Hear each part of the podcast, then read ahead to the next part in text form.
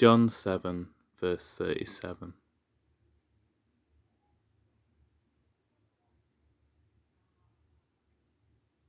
On the last day of the feast, the great day, Jesus stood up and cried out, If anyone thirsts, let him come to me and drink. Jesus calling people to come to him to spiritually drink and be satisfied was risky business. The religious leaders already had it in for him. He was a marked man.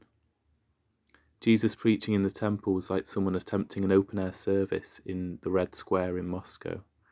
It would likely get shut down very quickly.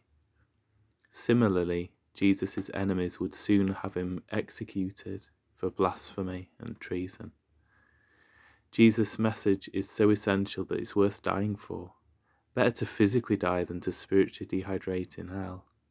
Only Jesus satisfies spiritually. Jesus is our only hope.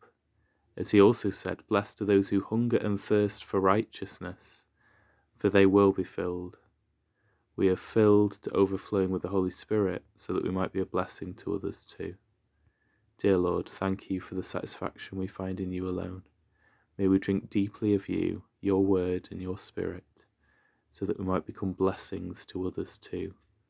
For your glory and praise we pray. Amen.